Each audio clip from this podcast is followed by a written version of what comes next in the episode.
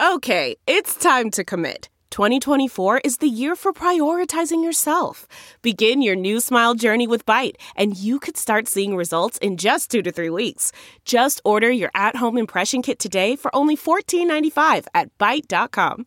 Byte Clear aligners are doctor directed and delivered to your door. Treatment costs thousands less than braces. Plus, they offer financing options, accept eligible insurance, and you can pay with your HSA FSA. Get 80% off your impression kit when you use code WONDERY at Byte.com. That's B-Y-T-E dot com. Start your confidence journey today with Byte. Hey, friends, thanks for joining our podcast. I want to tell you about something really new and exciting called patreon.com slash BP show. It's a great way to get uh, exclusive interviews with newsmakers, voicemails, personalized videos, political commentary, and early access to a special podcast called The Making of Bernie Sanders go to patreon.com slash bp show patreon.com slash bp show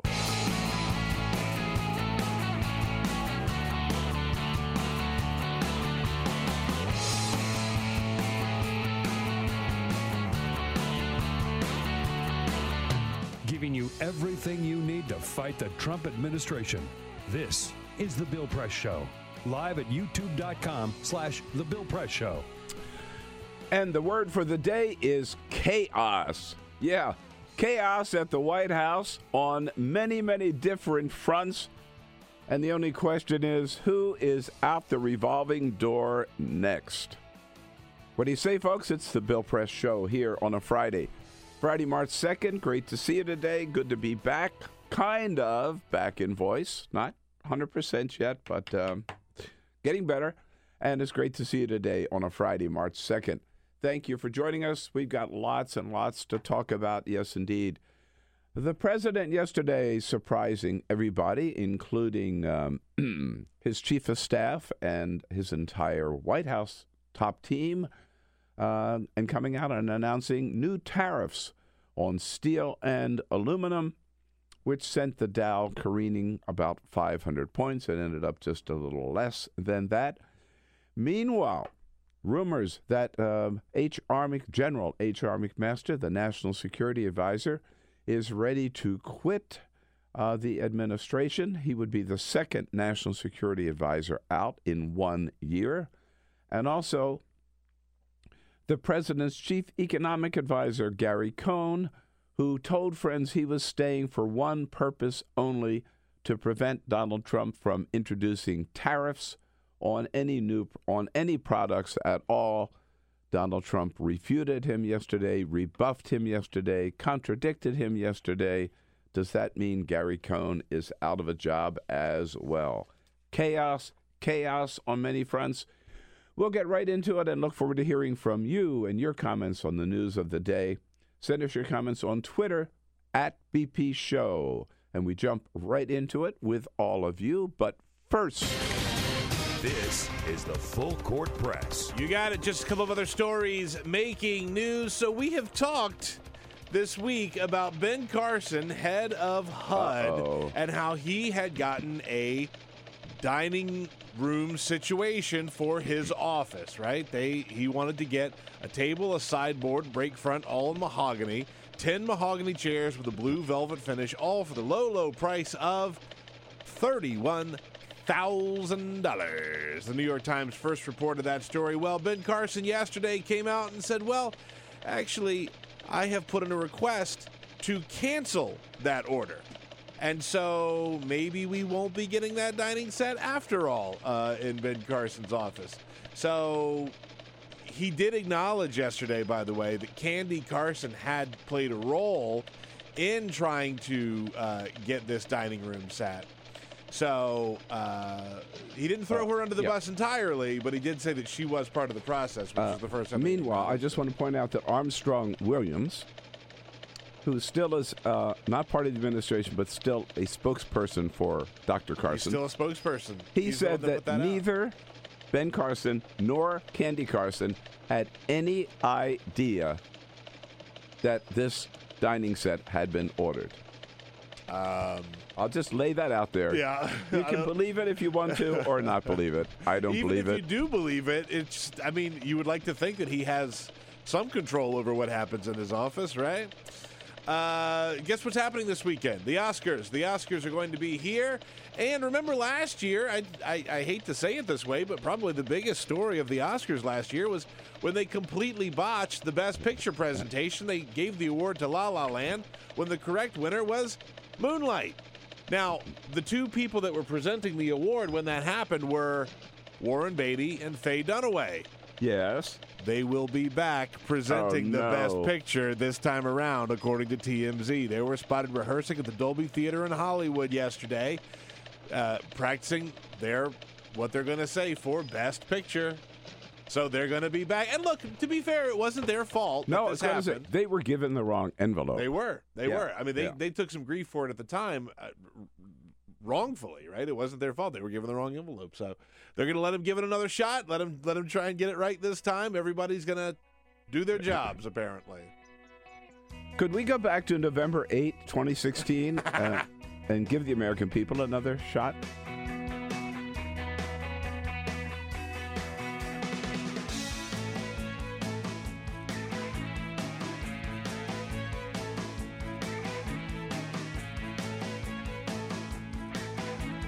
Follow us on Twitter at BP Show. This is The Bill Press Show. Hey, you bet it is on a Friday, Friday, March 2nd. Great to see you today. Thank you for joining us. Here we go, the Bill Press Show. Good to be back with you. And as you can hear, not quite 100% there, but we're working on this voice, drinking lots of tea. Well, I'm telling you all the uh, advice that so many of you have sent in hot tea with honey, hot tea with bourbon, um, just Oh, so you got my suggestion then? or just plain bourbon. Yeah, that'll that'll do it. Uh, at any rate, uh, we've tried it all, and um, gargling with salt water, you know, the whole thing. And somehow, uh, gradually, it'll get 100%. Not quite there yet, but thanks for putting up with it. And it's good to see you today. We're coming to you live from Washington, D.C., as always, with the news of the day. And it is, uh, the word is chaos. It is chaos on almost every front when you look at the White House. Chaos yesterday with the president making a major economic announcement that nobody in Congress knew was coming, nobody in the Treasury Department or the Economic Council knew was coming, nobody in the White House knew was coming. Maybe even Donald Trump didn't know was coming until he made the announcement yesterday. Uh, and then there's chaos again in the White House. That was over the tariffs chaos in the White House over the personnel in the White House. We'll talk about a lot, a lot about that this morning. Uh, but yesterday we heard that Gary Cohn, chief economic advisor, uh, is probably going to resign over the tariffs, which is something he said he would resign over if President Trump did it. Uh, we learned that H.R. McMaster, the national security advisor, is ready to run out the door. Uh, we learned that the FBI has in begun an investigation into Ivanka, one of Ivanka Trump's big business deals with the Trump International Tower in Vancouver. Uh, we learned a couple of days ago that Jared Kushner has been demoted in terms of his security clearance. That was followed up by a New York Times article uh, that Jared Kushner, there are several billionaires who have come into the White House in the last year, have meetings at the White House with Jared Kushner, and just a few days later, their businesses gave Kushner and companies in New York billion dollar loans or multi million dollar loans for some of their projects. And then, of course, we had Hope Hicks resigning earlier in the uh, in the week. It has just been the word again is chaos on every front. So we bring you all of that news today, all across this great land of ours, on radio and television and online. Joining us online on YouTube, youtube.com slash The Bill Press Show, of course. And thank you for joining us online. Don't forget to sign up and be a regular part of the Bill Press team. Looking at you on Free Speech TV. Thanks for joining us on television and on the radio. Out on the great WCPT, Progressive Voice of Chicago. I'm going to be coming out to Chicago, uh, by the way, Peter, with my uh, new book, Nice. From the Left there you go. on April, let me see, April 4, April 4. Big event out at the Frugal Muse bookstore. You'll hear more about it in Darien, Illinois. So um, make a date. See you on April 4 at Chicago. cool. Very cool. And also joining uh, our good friends throughout the state of Indiana on Indiana Talks. Gosh, where do we start? Let's start with the tariffs yesterday. So the president, spur of the moment, says going to be 25% tariffs on aluminum, 25% tariffs on uh, 10%. no, I, I, I got it wrong. 25% tariffs on steel, 10% on aluminum. Uh, Donald Trump saying we need this because we need the protection from foreign companies. You will have protection for the first time in a long while, and you're going to regrow your industries. That's all I'm asking. You have to regrow your industries. And uh, uh, the president announcing here's what the tariffs will amount to. Without steel and aluminum, your country's not the same. And we need it. We need it even for defense. I mean, come on. Yeah, right.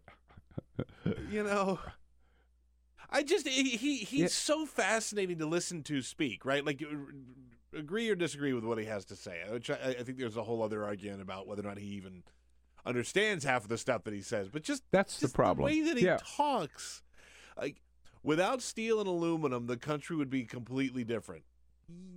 Yeah, okay, I get that. Uh, so would the world. right. I mean, sh- Yeah. shock. right. Yeah. And you know, I'm torn about the uh, about tariffs. F- frankly, I don't know enough about them to really have an intelligent opinion. I must admit. I know that Sherrod Brown, our good friend, liberal senator from Ohio, said yesterday, "This is great news for the steel industry to bring the steel industry back."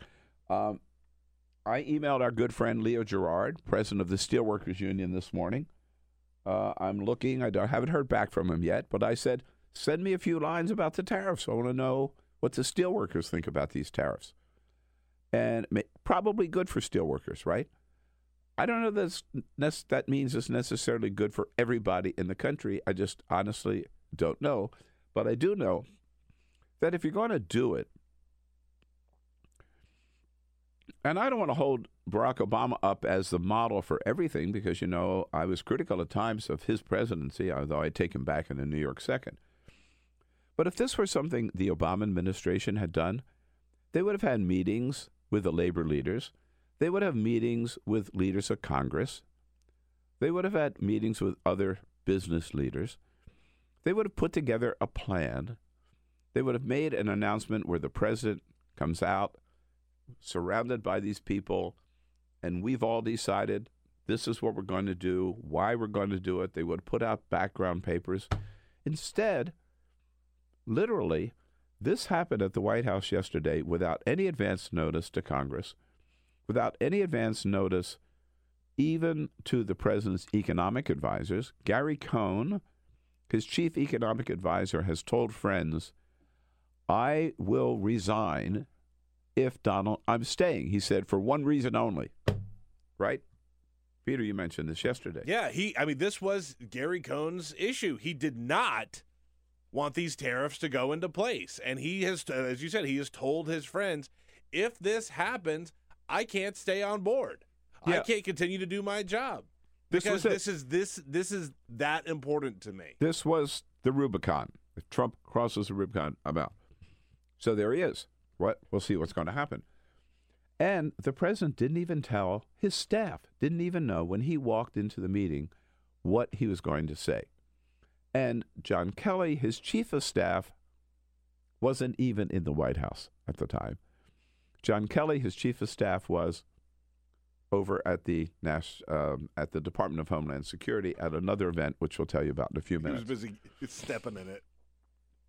So the way this happened, it's just Trump shooting from the hip. And on the spur of the moment, this is something that he's talked about before, but on the spur of the moment, he just decided to do it. And that's the only defense that Sarah Huckabee Sanders can give. Well, um, it's not the first time you heard this from Donald Trump. This shouldn't come as a surprise to anybody. This is something, frankly, the president's been talking about for decades. Uh, certainly something he talked about regularly on the campaign trail, and something that he's delivering on, uh, making that clear today. So, in other words, she's saying if he's sort of uh, spur of the moment, um, you never know what he's going to say. That's who he is. Well, Then what? What? What, what are we? But doing you know, here? that's about it. Yeah. that's who he is. So that was uh, total chaos on that front. And by the way, again, uh, the markets reacted around the world sharply down, which is certainly not good for the rest of America. The Dow went down 500 points uh, and then ended up, I think, about 420 down. yeah, Uh, 420. bounced back a uh, ba- bounced back a little bit. But the other chaos, and this ties into it, is Gary Cohn. Uh, we mentioned, who had said, "This is it. If he does this, I'm I'm gone." Uh, that would be just the latest of the turn of the revolving door uh, at the White House. Uh, I did my column on this week, which we'll um, will be, be be sending out where looking at the turnover in the White House, 34% of top jobs in the White House, 34% of the people in top jobs in the White House have left during the first year of Donald Trump's administration. And we know Hope Hicks, communications director, nobody closer in the White House to Donald Trump than Hope Hicks. Uh, she left one day after telling the um, House Intelligence Committee, yes, I did tell some white lies for the President of the United States. Um, maybe it's worth just stopping there for a second to point out, as we did the other day, and remind you that a white lie is still a lie. yeah, yeah. Yeah. White, white lies are lies. Uh, and how can you admit that you tell white lies from the White House and then turn around and accuse the media of fake news? I mean, what is fake news if not a white lie, right? I mean, you know, it's just I mean, a look, little in, hard, little hard to say white lies are okay, but fake news is not. And, in an administration that has been, I think, defined by the lies that it tells. Uh, I guess there's a like a grading scale there, right? Like white lies, then there are maybe like little lies, then there are big little lies, then there are like whoppers, Yeah, right? Like yeah, that's right. just how they that's just how they sort of grade everything. So I guess maybe it's who tells it too. Like if Hope Hicks does it, it's a little white lie. right? If Donald Trump does it, it's a whopper. Because most of his are, right? Yeah, for sure. Um, but anyhow, when you look at, so let's take Hope Hicks. Uh, she's not the first communications director to uh, step down. Uh, she's not even the second. She's not even the third. Depending on how you count, she is the fourth or fifth. So the first one named communications director was Jason Miller. During the transition, uh, two days later, he was told he was not going to get the job because it turned out that he was having an affair and actually um, with a woman on the campaign staff. She was pregnant. He was also married at the time, and his wife was pregnant. So, anyhow, they said, uh, no, we're not going to have him in. So, I, you know what? It's it's so funny. We were talking about this yesterday. The number of communications directors that they've churned through, yeah. and I completely forgot about Jason Miller. Well, got he didn't even start on the job. He was just named communications director, and he was okay. out before he even took office. Right, but he was there. I mean, he was sense. definitely there. He was Okay. absolutely there. So when you if you count him, she's number five. If you don't count him, then afterwards, uh, so then it would be Sean Spicer started. Um, he was press secretary and communications director for That's a while. right. Succeeded by, does anybody remember Mike Dubke? yeah, right. I never saw him at the White House, never heard from him at the White House. Anyhow, he was there for, I don't know, 70 days or something like that. The average, by the way, 85 days. the average communications director, 85 days. All right, so Dubke was followed by, there's an interim, followed by the Mooch, Yeah. Anthony Scaramucci, How could we who forget? was there 10 days. Oh, 10 days God. before he flamed out. Okay. And then along, then was an interim, and then along comes Hope Hicks. So if you count Jason Miller, it was five. If you don't count him, it was four. So that that will be five or six coming up in basically one year. Barack Obama had four communications directors in eight years, or five. Yeah, he And had five in Bur- eight years. And George W. Bush, four, right? In no, eight in eight years. Eight years, right. So the way Donald Trump is heading, he's going to have a 20 communications director in the first four years. right? It's just now you wonder why they can't get their story straight. You wonder why can't they can't get their message straight. That that sort of tells you right there. But then you look again at higher positions. So I went through in the in this column. Think about some of the top people and some of the most important jobs in Washington. Okay, um, right now we've got members of the Trump administration who are no longer there. Michael Flynn, National Security Advisor, Dina Powell and KT McFarland, who were deputy National Security Advisors, Tom Price, Secretary of HHS, Attorney General, Acting Attorney General Sally Yates, fired. Assistant Attorney General Rachel Brand, fired. Chief of Staff, Staff Reince Priebus, fired.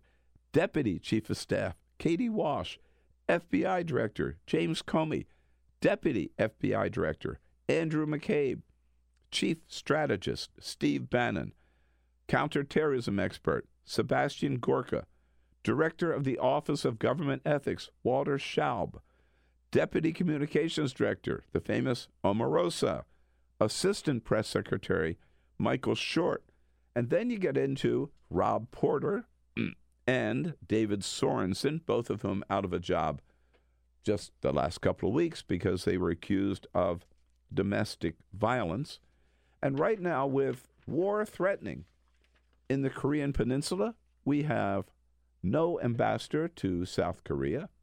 We have no assistant secretary of state for Pacific affairs. And throughout agencies and the departments in the federal government, there are hundreds and hundreds of positions that require a presidential appointment that are sitting there empty because the president has done taken no action whatsoever. Not because the Congress hasn't acted, not because the Senate hasn't approved them, not because Democrats are holding these confirmations up. It's because Donald Trump has not appointed anybody to fill those positions. So it really has become, it really is a serious problem uh, for the country and for the federal government. And by the way, it's not just that the American people are hurt because these agencies are not able to do their jobs. Donald Trump doesn't realize that it hurts him too because he can't get the things he wants to get done in many cases through these agencies because there's nobody on the job. There's nobody sitting there uh, to do the work. And on top of it, of course, John Kelly is supposed to be the one, the new chief of staff. He's going to bring discipline and order and chain of command to the White House. It's rumored that John Kelly, because he botched the Rob Peterson thing, uh, may have a problem of his own. Well, John Kelly gave a little insight into what he thinks about his job yesterday. Let's go back to the reason he wasn't at the um, announcement for the tariffs was because he was over at his old job, the Department of Homeland Security. Big auditorium full of people. John Kelly is welcome back. He's on a little panel and he talks about how good it was to be back and how sorry he is that he ever left. Listen very carefully. I would just uh, open by saying I have almost no uh, right to be up here on this stage. I mean, I was in the department. You have every right and to I be miss, here, I miss thank every you, one of you every day. Uh, I went. Gee, what could he possibly mean by that? I miss every one of you every Tru- day. Truly, at uh, six months, uh, the last thing I wanted to do was walk away from one of the great uh, honors of my life, being the Secretary of Homeland Security. Uh, but I did something wrong, and God punished me, I guess. Wow. How about that, right? Here I am, Chief of Staff to the President of the United States, the second most powerful position in the country. Some would say the most powerful position, particularly when your boss is Donald Trump, right? People call him President John Kelly. Yeah, and he says basically, I hate this job. God punish me. The thing is, like, I had no doubt that that's how John fel- Kelly felt, right? And I think a lot of people feel that way in the White House. The problem is you've you've got to know that that's going to find its way back to Donald Trump and then what? Yeah. Right? That that's what I would be worried about. Like I, I understand that, right? And I believe that that there are a lot of people working in the White House that hate it there. But you just can't say that in front of a camera and expect to get away with it. Donald Trump is going to see that. I don't know. Maybe Fox News will play it this morning. Maybe they won't.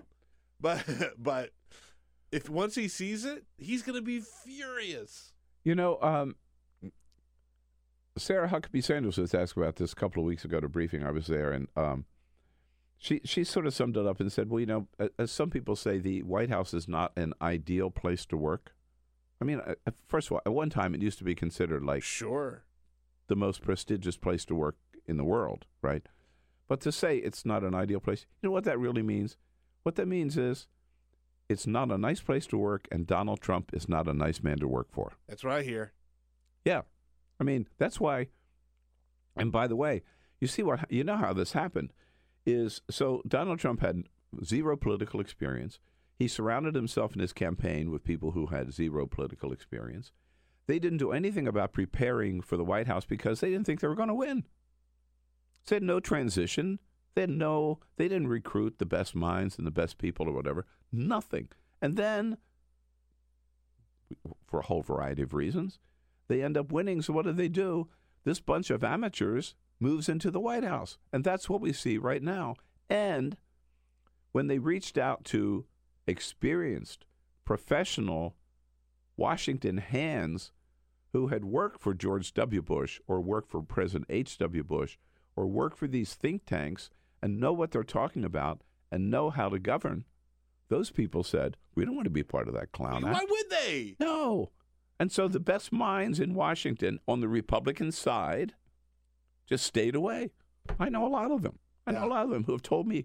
I talked to a friend of mine the other day. He's four times he's been offered a job in the Trump administration, turned it down each time. Yeah, Well, he's smarter than anybody else in the Trump administration. That's for that's for damn sure. right. you don't know. And if he went, he'd probably be out of there by now. Yeah, exactly. Right. So now, with all of this going on, all right, so we got the tariffs, we got the chaos in the White House, we got Gary Cohn, who may step down today. We've got H.R. McMaster, National Security Advisor, who's telling people he's on his way out. Gary Cohn, by the way, wrote a letter of resignation after what the president said in Charlottesville about KKK members. Very, very, very good people among those KKK members. But people persuaded Gary Cohn, Cohn to stay on because these tariffs were so important, so he stayed on. So McMaster How'd may that go. work out? How'd that work out for How'd that work out? Cohn may go.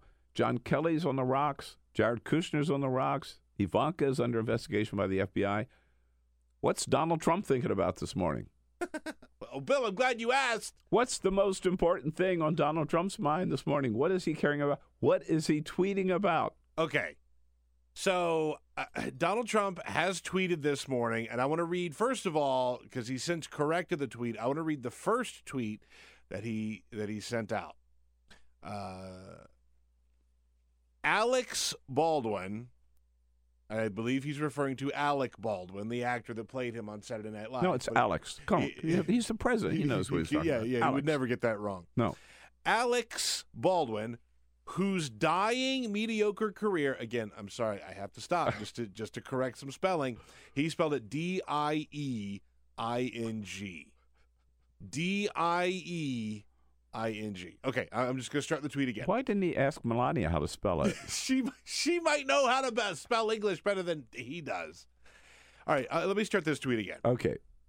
Alex Baldwin, whose dying mediocre career was saved by his impersonation of me on SNL, now says playing DJT, Donald J. Trump, was agony for him. Alex, it was also agony for those who were forced to watch. You were terrible. Bring back Darrell Hammond. Much funnier and a far greater talent. That Can is you- what the president of the United States has on his mind. This is so petty, but it is so classic Donald Trump. It's per- again it's perfect. This is about 5:45 a.m. East Coast time. Yeah. ladies and gentlemen, this is what your president thought was thinks today and thought at 5:45 is the most important issue for the president of the United States to be talking about. That is stop right there. Right. All the news we've had this week. Right. All the news we've had this week, which has been a lot. Well, I think it's sort of an uh, understatement. let me uh, let me add to that. We might maybe maybe this is worth mentioning, right? Of all the news we had this week, maybe we should mention that includes yesterday Vladimir Putin saying that they have developed a new nuclear powered cruise missile that can penetrate air US air defenses, get around any missile defense system that we have built and land anywhere in the United States of America. And in addition, they have developed an underwater nuclear powered drone that can get anywhere in the planet. Vladimir Putin announcing this yesterday. True or not true? Hell, who knows? But what has Donald Trump said about this new threat or this basically relaunch of the Cold War by his buddy, Vladimir Putin? What has Donald Trump said about that? No. This morning he's tweeting about, he said nothing, and this morning he's tweeting about Alex Baldwin, or otherwise known as Alec Baldwin. Uh, this is who he is. This is perfect. This is exactly who Donald Trump is. He doesn't care. He doesn't want to have to deal with the fact that Russia might have a bomb that could turn us all into dust. He doesn't care. He just cares about picking petty fights with celebrities. That's what he's always been. You know what? Because he's the tabloid president. Right? He is. He he should he should really get a job with TMZ, he totally should. right? By the way, by the way, he would be great at that. Totally, absolutely. He wants us to praise him. I'll praise him. He would be fantastic as a caddy gossip reporter. He would be great at that. President, eh, not so much. President of the, of the United States, eh, not so much.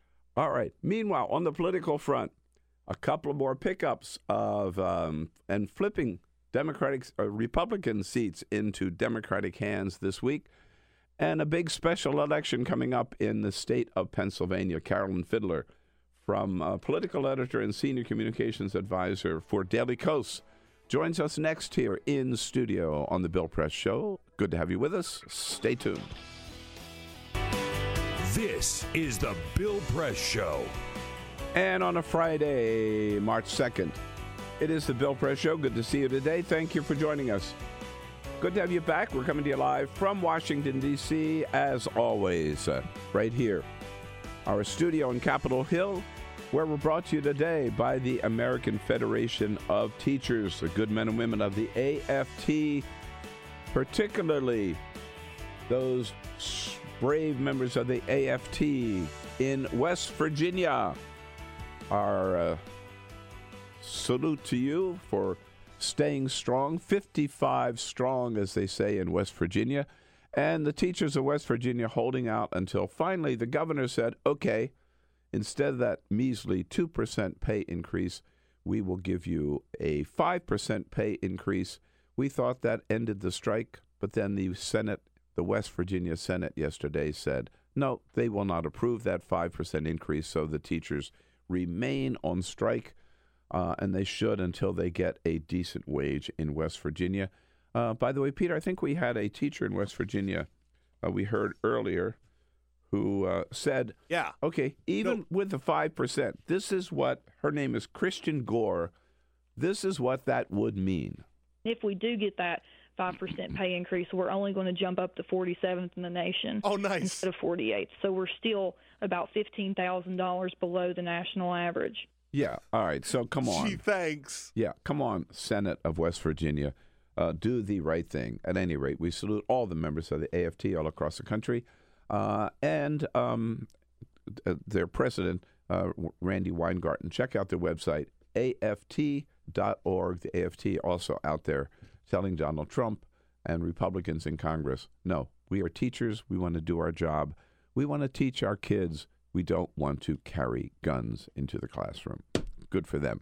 By the way, we are on Twitter. Don't forget uh, where we are spelling everything correctly. Uh, unlike the President of the United States, we are on Twitter at BP Show, at BP Show. Uh, Boston Gene says, I would like to see Trump tell Putin that his is bigger, talking about the weapon that Putin says he has. I'm not sure that we're going to see that, Gene.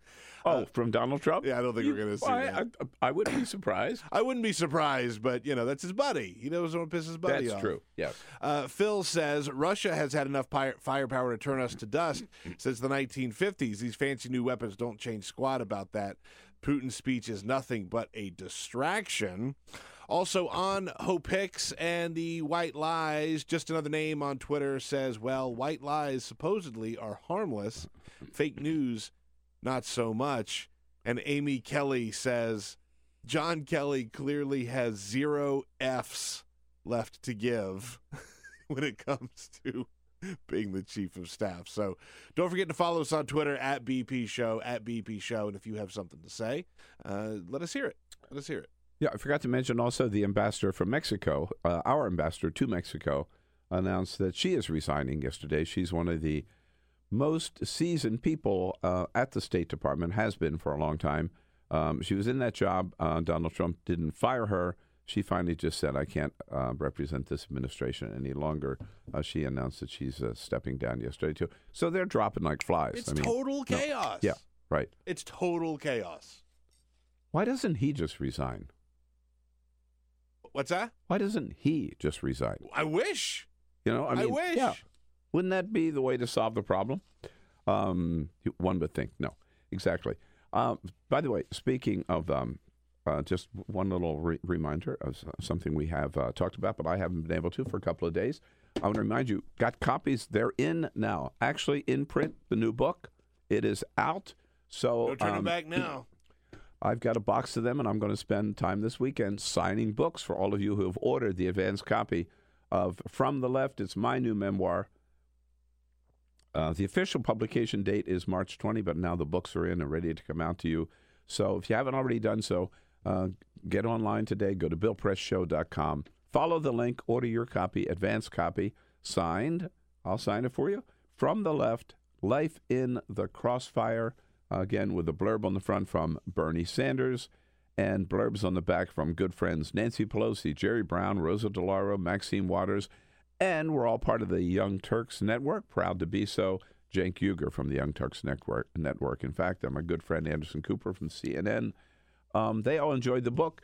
You will too. It's just a story of a lot of the fun that I've had so far, a lot of the great experiences and the great people that I've had a chance to work with, leading up to Crossfire and those great days with uh, Pat Buchanan and Bob Novak and Mary Matalin, uh, Tucker Carlson over at CNN, and then Pat Buchanan and I going on to MSNBC before we started the uh, Bill Press show. So check it out, Bill Press from the left, life in the crossfire.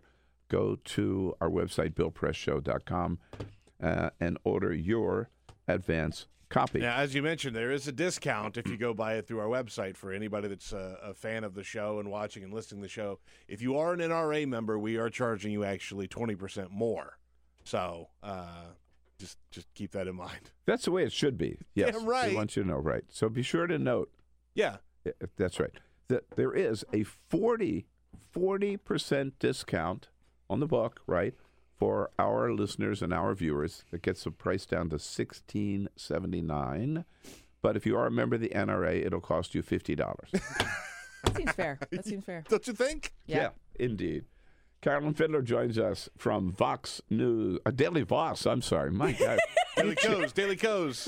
Daily Kos. Where you changed. from? You changed jobs so much. I I- Who am I? Why am I here? I ask myself that every minute Hi, of every Carolyn. How are day. you? yes, right. Um, well, I, a reporter once had, had me this week as representing the State House Action Project, which is definitely what I'm going to name my 501c4, but not who I actually work for. Um, It's good to see you. it's great to see you. It's Uh, been a while. uh, we've understand that you had a little, a few metro problems this morning. I don't- By the way, it is it's crazy out there. crazy. I've you never hear- felt the wind like walking over here this morning. I mean, I don't know Sting what's going on. jet. Did you hear that's what that's the term is? Sting jet. That's what Capital Weather Gang called it. The Washington D.C. area is getting up to 70 miles per hour today.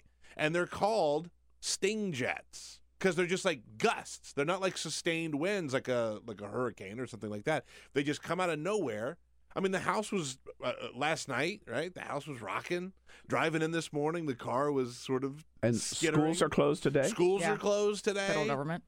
Federal government's no. closed today. Federal- it's cuckoo bananas out there. Well, it is, and they were canceling flights yesterday in anticipation Ugh.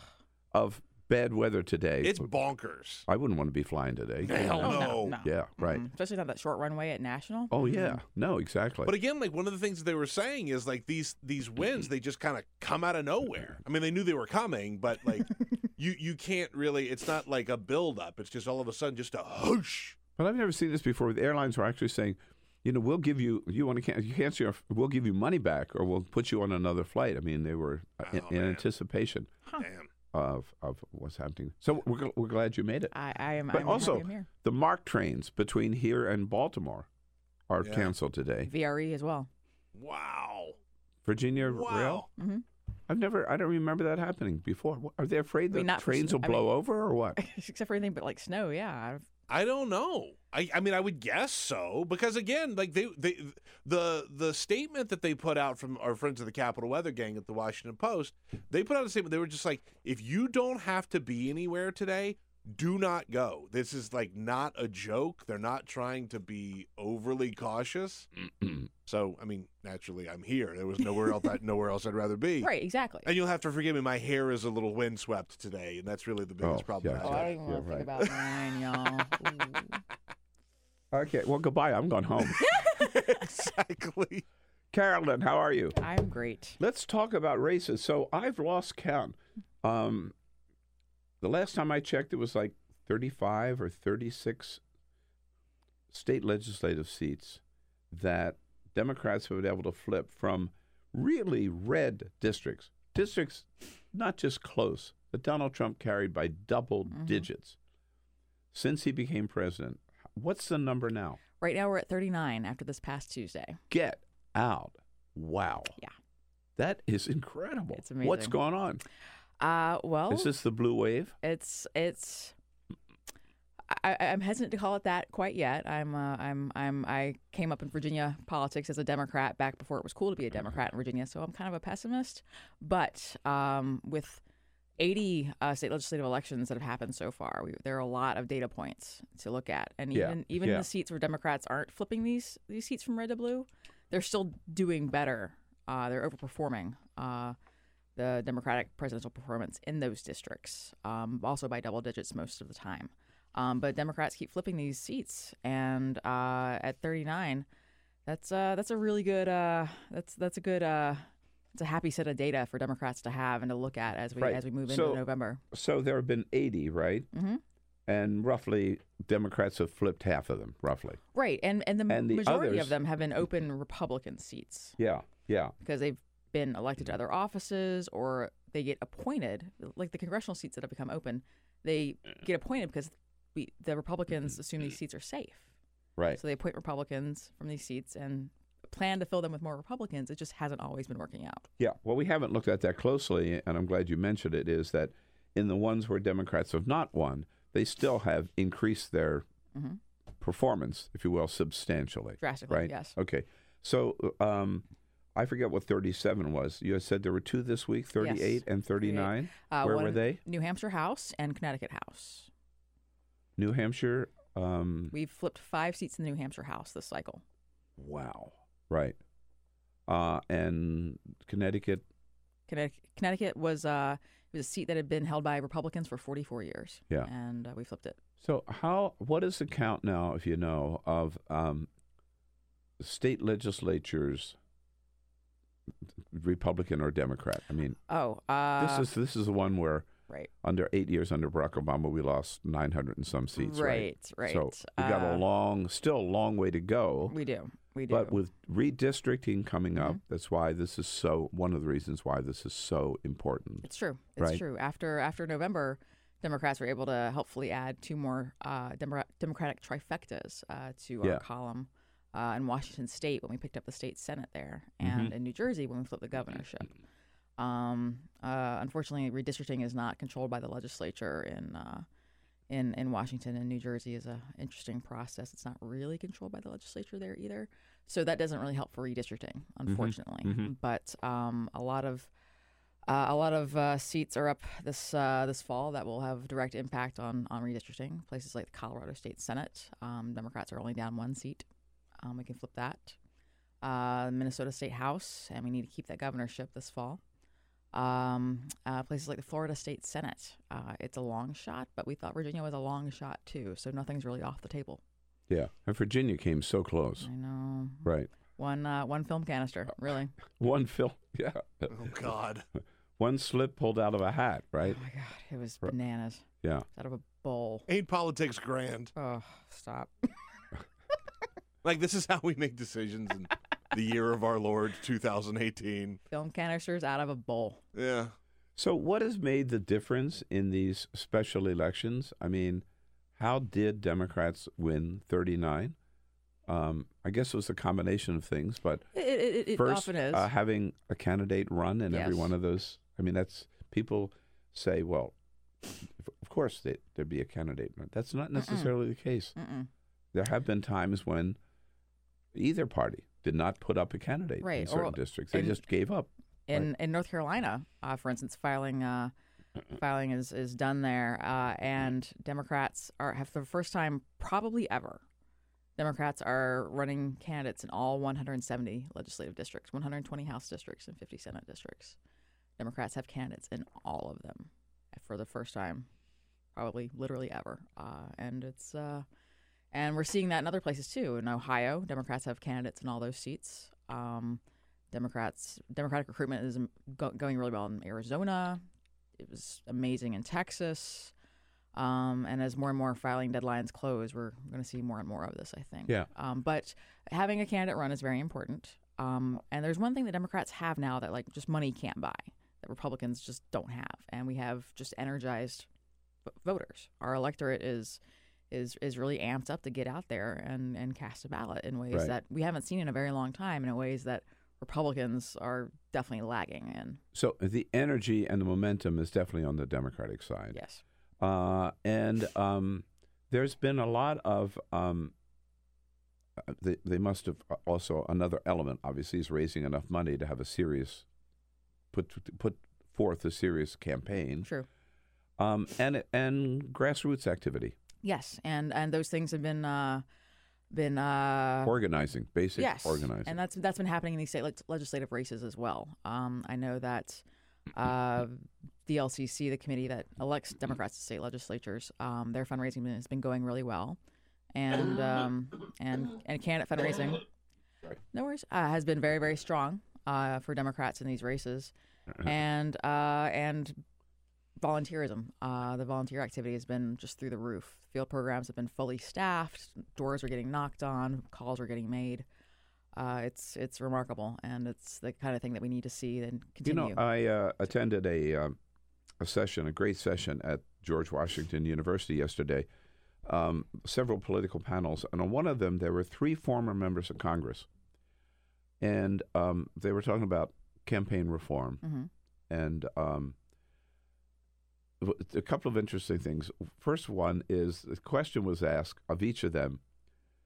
Knowing what you know today Mm. and the way the system is today, with how much money people candidates have to raise and how much time they have to spend on the phone raising money um, and the way the system is kind of broken today and nothing's happening in congress would you if you were starting out today young person would you run again for congress every one of them said no which i thought was pretty depressing That is depressing. Yeah. But the other thing that was interesting, and a Republican mentioned this, and then the other Democrats really agreed, that they said, you know what? We don't know why we spend all this money on TV ads because they are worthless. Hmm. That the ads really don't convince everybody, anybody. That so many of them, they're the consultants who say, they start out and say, well, of course, you've got to spend X gazillion on TV because that's how we win elections these days. And of course, the consultants get 15%. They get paid for making the ads, then they get paid for placing the ads on television. They that's their big bucks. Plus, they can help their friends out. You know, Right. Like But who they, yeah, who they yeah. who they sell them to. But each of these candidates said what really made the difference was organizing, going out, meeting people, and serving the district. Mm-hmm. And and and that's that's th- if you do more of that, and don't even have the TV ads. Every one of them said they thought that was a winning formula. But I think you probably need a combination of both. Right. But I thought it was very interesting. Again, it was emphasizing the importance of grassroots organizing, which too many people have gotten away from. Obviously, Dem- Democrats are getting back. Okay, so um, we're up to 39. That's great. Keep going, keep going in these state legislative districts. Uh, meanwhile, uh, a congressional race coming up in Pennsylvania. Very exciting. Yeah, tell us about that one. Uh, uh, It's coming up soon, right? Right. It's uh, two weeks from this Tuesday, I believe. Um, Conor Lamb uh, is running uh, in the 18th uh, congressional district in Pennsylvania to replace uh, Tim Murphy, who had to resign after it came out that he asked his mistress to have an abortion because I don't That'll do it. understand. That's a little embarrassing. Right. That'll do it. Oh my gosh. What do what do people even think? But anyway, um, so they opened the seat up when he resigned in disgrace, and uh, and Conor Lamb is is is is running a very strong campaign in what is a Republican Against district. Saccone, right? Or What's this? Uh, what- yeah, Uh, yeah. Or yeah. okay. Um. Uh. so did it. Go ahead. Yeah, We'll no, I, it's yeah. Spelled Saccone. I might be getting the pronunciation Okay. wrong. But anyway, um, he's a who the Republican is a member of the state legislature. Um, notorious conservative, uh, a known quantity in that area because of his presence in the in the legislature. And, And, it's a seat that was drawn for Republicans. Mhm. Yes, right. and uh, of course, it will be um, it'll be a different district when. Uh, Hopefully, when Lamb runs for reelection uh, in November, because Right. of the uh, maps up there, which is a whole other ball of wax. But um, but Conor Lamb is within striking distance in a Republican district. It's uh, That's it's really remarkable. remarkable. And he's got money. He's raising money. He's he's bringing in like some serious cash. Oh, Daily Kos did our part. We endorsed him. Hell yeah. But he has to run now in the special, right? Mhm. And then run in November again. That's correct. So, um, wow. That's a quick turnaround. I mean, a lot of The these uh, the- the special good elections that news are happening is- now, it's the same thing. yeah. The good news is you don't really have to reset anything. You've already got a staff in place to run, right? Yeah, you just gotta keep going. yeah.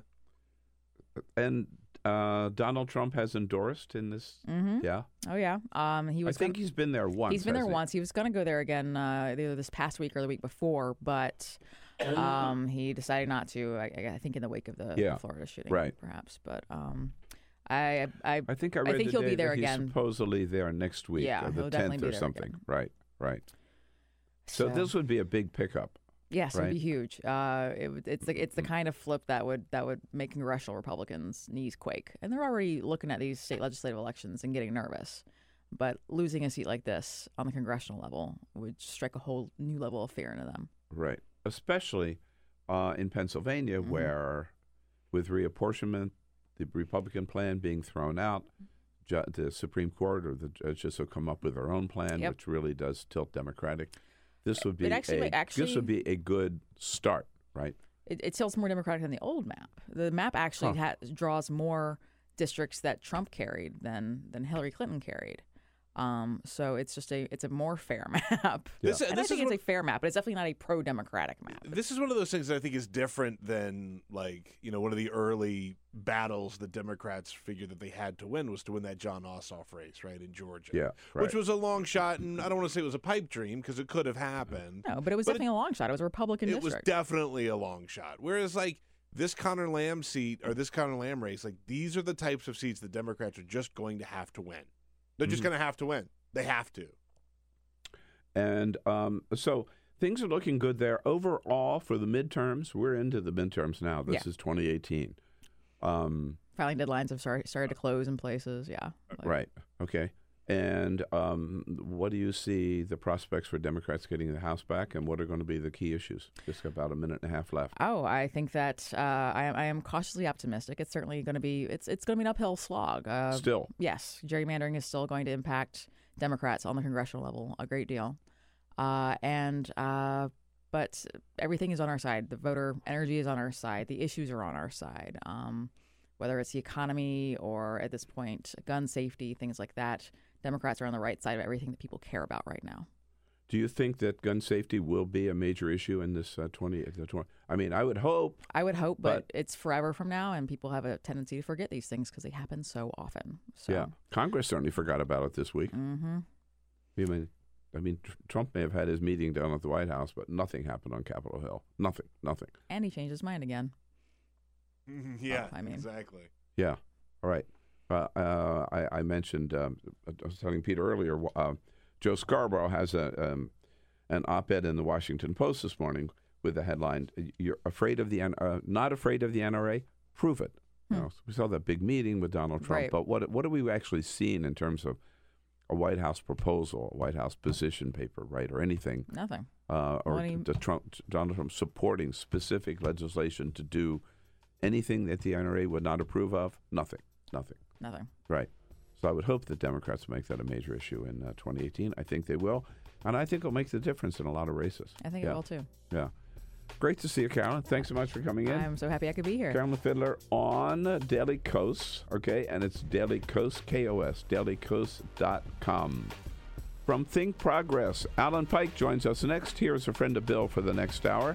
Stay This tuned. We'll be right is back. The Bill Press Show. Hey, everybody, this is Bill Press. Thanks for listening to the Bill Press and Friends podcast. And now, do yourself a favor. If you haven't already done so, subscribe to the show on iTunes. Here's what you do just search for the Bill Press Show, then you can take us with you and listen in anywhere you go.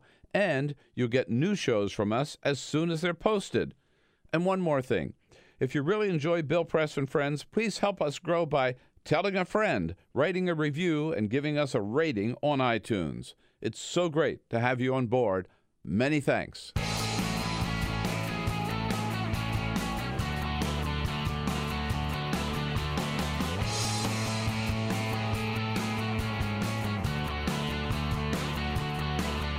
Giving you everything you need to fight the Trump administration.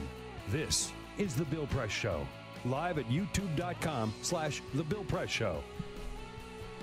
And here we are on a Friday, Friday, March 2nd. What do you say? Great to see you today. And it's good to be back with you. And you, as you can hear, not 100% yet, but the voice is getting a little bit better.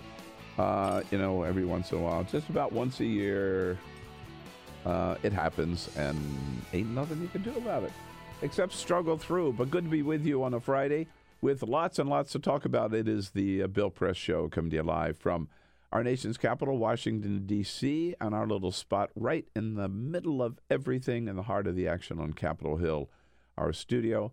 Just down the street from the United States Capitol building, where ain't nothing going on because uh, they decided uh, that they didn't want to be around when everybody was talking about uh, what the Congress might do in terms of gun safety legislation. So they declared three days of mourning for the Reverend Billy Graham and left town without doing anything. But we got their number. We had still lots to talk about. Vladimir Putin announcing huge new, um, he says, advancements in terms of weapons, um, Cold War weapons that could destroy the United States in a flash. Um, he announced yesterday. Donald Trump announcing new tariffs on steel and aluminum yesterday, and rumors that there may be yet more resignations, more departures from top White House staff, including H.R. McMaster, National Security Advisor, and Gary Cohn, the Chief Economic Advisor. Alan Pyke here from Think Progress is a friend of Bill for the entire hour. Alan, there's a lot going on. There sure is. Yeah. Not a slow week. It's I- been a it's been a, a whirlwind. The I, I, waking up yesterday to news that mm-hmm. Vladimir Putin spent like two hours talking about his fancy new nukes Yeah. was was a fun little Thursday treat. Nice way to kick off a month. And Donald Trump said nothing about it.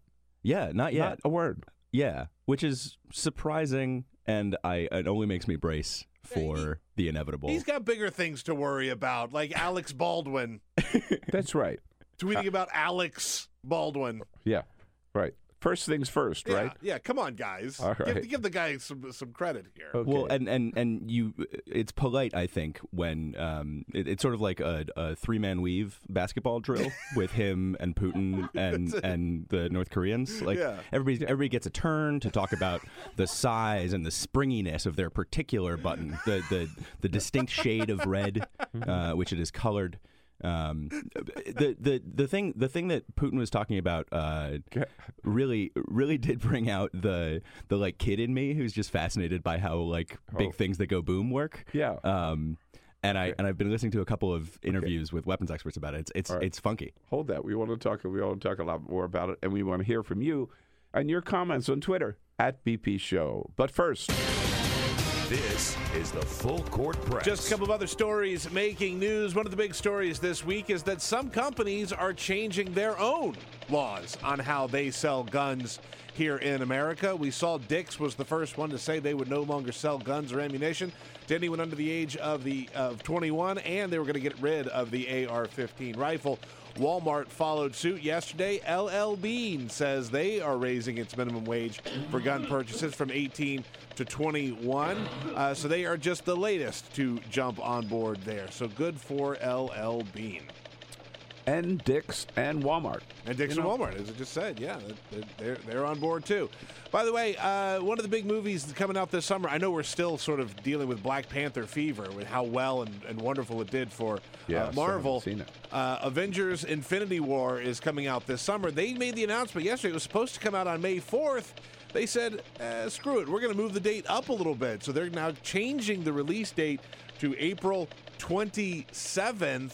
So you can see it now a week earlier. Now this is a big deal because it was going to have international release on April 27th, and it wasn't going to release going to be released here in America until March fo- uh, for, May 4th.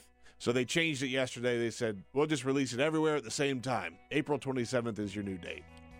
Am I supposed to be happy about this? I don't know if you want to go see a good comic book movie, go check it out. But I got a Wait. feeling you'll probably stay at home. They're they're good comic book movies. oh man.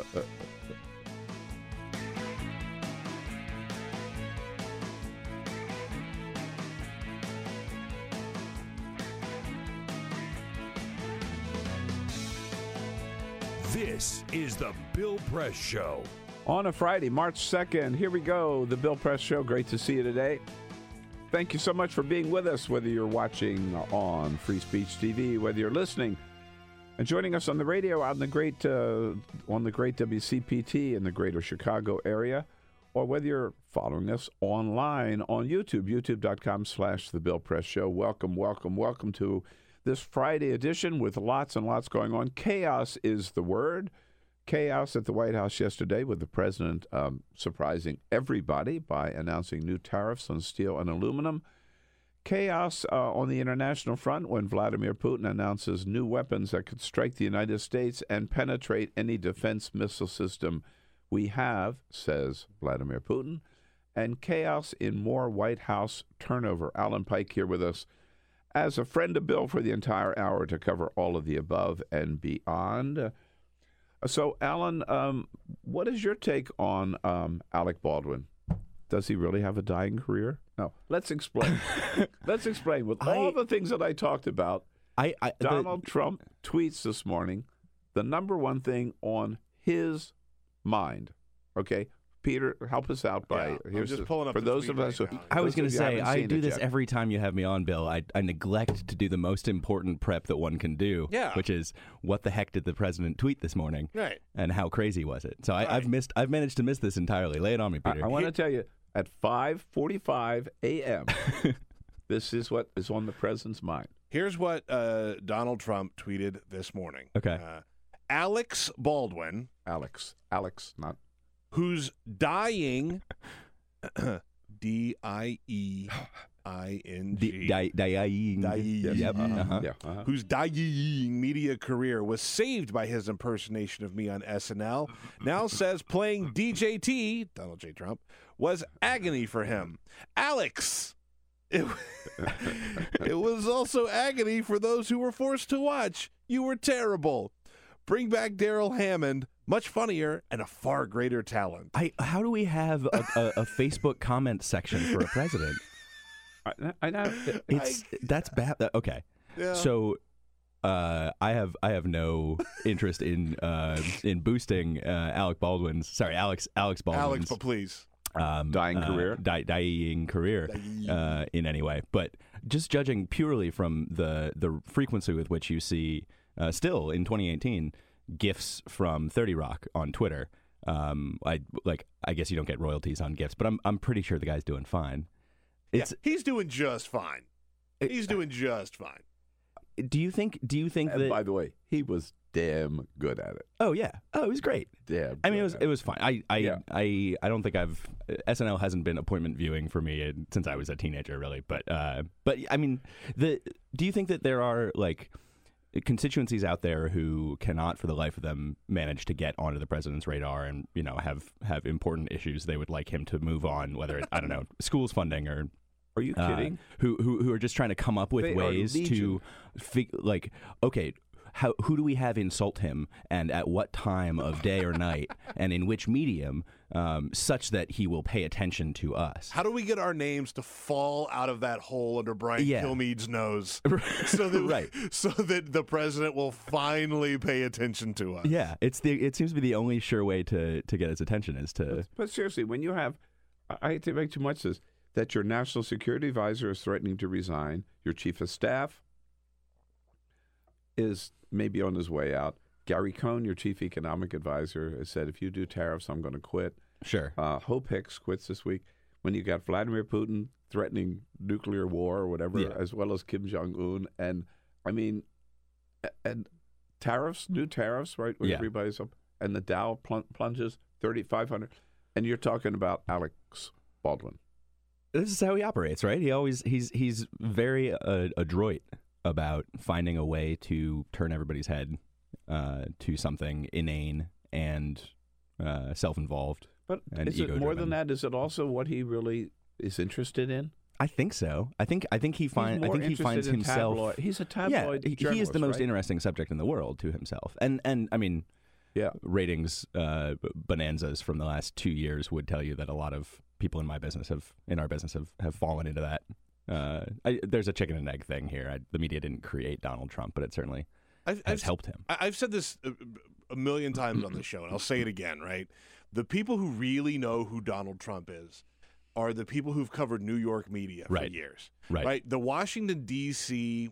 journalists and reporters, they kind of still don't know what to do with them. And that, that goes for cable news too, right? Like they still don't know what to do with Donald Trump. But the people who really understand who he is are the, the journalists who came up in New York, right? Like Maggie Haberman has scoop after scoop after scoop after scoop for the New York Times because like she knows what Trump is. Yeah, She's Yeah. seen what he is. He Yeah, is just yeah. a tabloid star. yeah. I think, and we got another example of that of that sort of deficit in understanding, um, or you know, losing the football, whatever whatever analogy you, you like, for DC's media being quite quick to jump into the, the lap of whatever theatrical thing he's up to uh, most recently. The, the the meeting that he had with uh, a bunch of senators at the White Oh, House that they carried Yeah. live Yeah, on the guns. he yeah yeah where he he basically he seemed to reverse uh 40 50 60 years of republican orthodoxy on uh, basics of, of gun policy and go and swerve way to the left of what any Democrat has ever well not ever but Yeah, what most yeah. Democrats actually want um, and and I think we should all know by now that the man is pathologically uh, incapable of keeping his word on anything and that and that he also is very fond of extemporaneous speculative uh, stunt making you know bomb throwing. He's he's quick to figure out a way to piss off everybody who was on his side before. And then that that ends up meaning that what he says in a forum like that isn't going to ultimately matter at all. He and Well- and this morning the the top lobbyist for the NRA, Chris Cox, was tweeting about how we had a meeting with Trump in the Oval yesterday uh, that wasn't on the books and wasn't in the in the uh, White House press office's sort of schedule uh, that they send out to reporters. right. And Chris Cox comes out of that tweeting, uh, "Don't worry, we got him back on side. He doesn't he doesn't support gun control. Um, he he believes in due process, despite saying." We'll do the due process second and the gun grabbing Right, first yeah. on TV the other day. But, but reporters still get suckered into this stuff. No, I mean I couldn't believe it. I watched that uh, um, meeting, um, uh, uh, about an hour long. And to me, it was totally meaningless because you can't believe a word Donald Trump says. It reminded me of the meeting on immigration. Yes.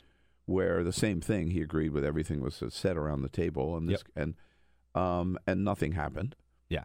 And this thing too, to me, it was you again didn't mean anything, and yet the headlines the next day were Donald Trump breaks with the NRA, right? As if this was true, right? And breaking news, and they should have said, you know, basically Donald Trump pulls another goofball meeting, right? Yeah, and right, and, and that's exactly the headline he wants, and and I Yeah, think he's yeah, got exactly. Right. I think a, a key part of his political sort of affectation and and skill, if you can call it that, he gets that he knows how to get the headline he wants out of any given story, uh, and then sort of wait for the uh, let, let the actual policy change uh, happen, however it's going to happen anyway, um, and and trust that people will sort of all they'll remember is well, but he stood up to the NRA, Yeah, regardless right. of what. Uh, what if any legislation he, he ultimately ends up signing? The, the one thing we know is Donald Trump will never do anything that the NRA does not support. Correct. Yeah. I mean, They- yeah, he, and, and, he and has told them that.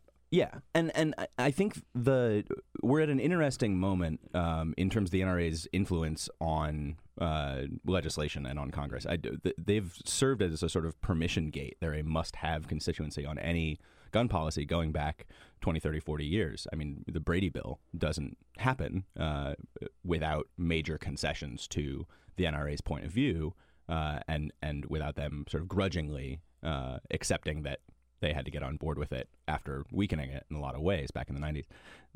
We're at an interesting moment where that influence, that stranglehold, could start to slip a little bit, but it's not going to happen because of anything Donald Trump says in a live uh, live to cable meeting with senators. It's going to happen uh, if Democrats can start to pick off the the rump majority of NRA members who don't actually support what the NRA does as a national Right. organization, as a Yeah, national political yeah, organization. yeah. There, there are a lot of people out there who own guns, who care a lot about their Second Amendment rights, who really believe that their family's safety is caught up in their ability to uh, have and, and maintain uh, a hold on their firearms, um, who still favor universal background checks and still favor uh, uh, a yeah. lot of things that the NRA Uh, opposes. and we have heard we've heard from a lot of those people. Now, Donald Trump had another kind of crazy, wild meeting yesterday on the opioid crisis, which you have written about, and he um, he said first of all he talks about um, he t- he drops in on this meeting. Right, it wasn't it wasn't like where he held a roundtable Right. for uh, for about an hour, but about how, That's, that's not really his thing. no, yeah, yeah, right,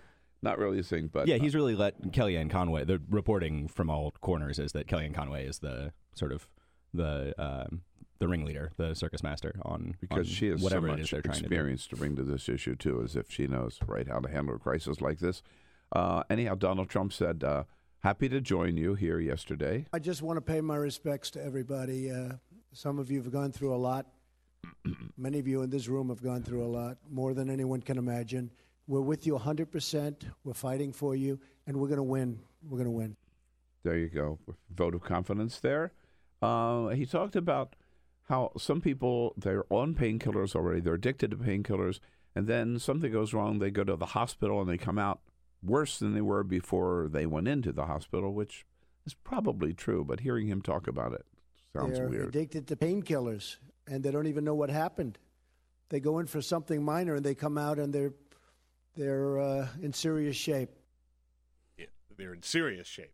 Yeah, Yeah. I, his his ineloquence uh, as a general thing is especially painful applied to this subject matter because it's uh, By the way, he's that's- groping yeah. for empathy with with people who are in really dire uh, circumstances. That is a real point.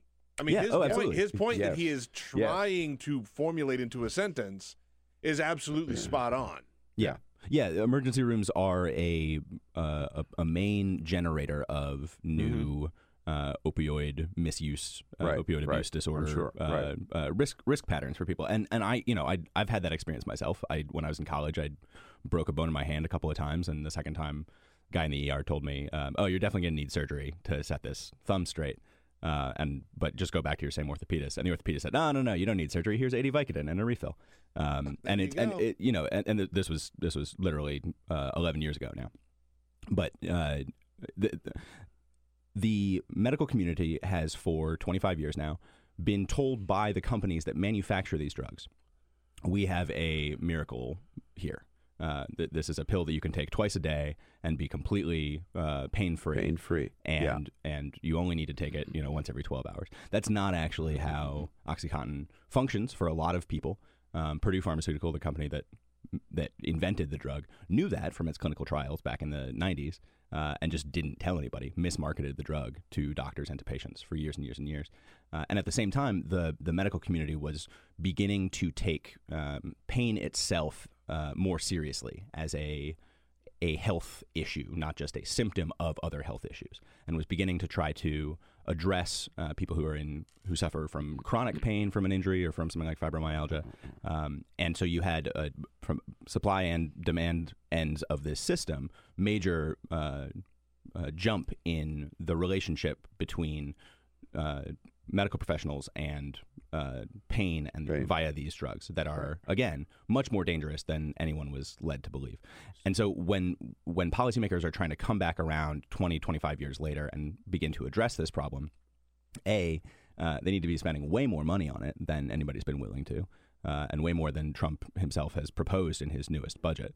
Um, and B, there needs to be some kind of reckoning for these companies. The the the, the inventors of these drugs right. and the distributors of these drugs have been able for years to get by on just paying out, you know, a ten million dollar court settlement here, a hundred million dollar fine uh, to the F, uh, to the FTC there, while making tens of billions of dollars in profit over over this period of decades off of these drugs.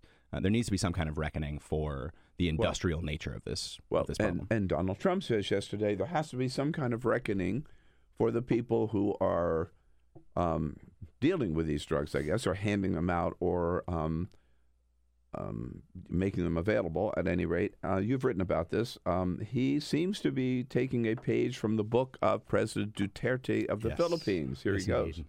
We have pushers and we have drug dealers that don't, I mean, they kill hundreds and hundreds of people, and most of them don't even go to jail. You know, if you shoot one person, they give you life, they give you the death penalty. These people can kill 2,000, 3,000 people, and nothing happens to them. And we need strength with respect to the pushers and to the drug dealers. Some countries have a very, very mm-hmm. tough penalty, the ultimate penalty. And by the way, they have much less of a drug problem than we do. So we're going to have to be very strong on penalties. So is that We're just going to be very strong on penalties. strong on penalties? Yeah. Is that just talk on Donald Trump's part? No, I, there are a number of prosecutors, federal and local, all around the country, who are very much on board with the idea that we should be charging, we should be pursuing murder charges against uh, people who we can trace back as the point of sale for a given overdose death. And the way Trump frames this stuff is, I think, designed to uh, in uh, to evoke an image in your brain of you know public hangings for people who are moving thousands and thousands of units of say fentanyl, which is far more deadly uh, at smaller doses than than uh, other versions of this category of drug. Um, but what actually ends up happening with laws uh, designed to allow prosecutors to go after drug dealers for murder in overdose cases, what actually ends up happening there, much more commonly, is you get somebody who's you know buying two bags instead of the one that they want for themselves to to pass one along to a friend um, and and support their own habit. This is the because our our prohibition based system of drug laws creates a black market for a substance that is intensely addictive that has these neurobiological effects that create immense need and craving for more of this drug that we've made illegal and thus made more dangerous. You, it, we've created a black market for these drugs. In that black market, you get a bunch of people who are selling at small levels to support their own habits. And we have drug induced homicide laws in something like 23 states. Um, there's a federal version of it that can be applied by U.S. attorneys' offices um, when they when they have the right ingredients of of, of uh, evidence in a case.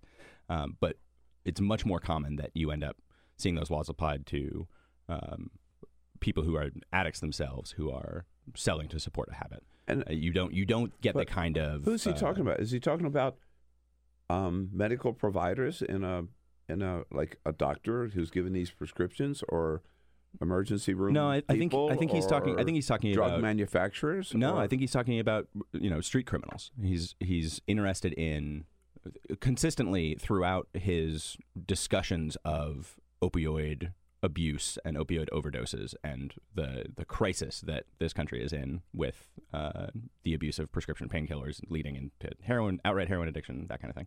He's been very consistent in leaning on enforcement, uh, talking about more cops and tougher prosecutions and throwing people in jail for longer. He's not constitutionally uh, disposed to endorse the solutions that public health uh, experts will tell you we need, which are being um, more conscientious in how we treat people with addiction, uh, investing much, much more heavily in treatment and recovery services, and uh, placing uh, less of an emphasis, both in terms of government funding and policy, on the criminal justice system as the main set of tools. Trump's only real language that he understands is power, uh, and and that is a very proximate uh, code to the language of violence.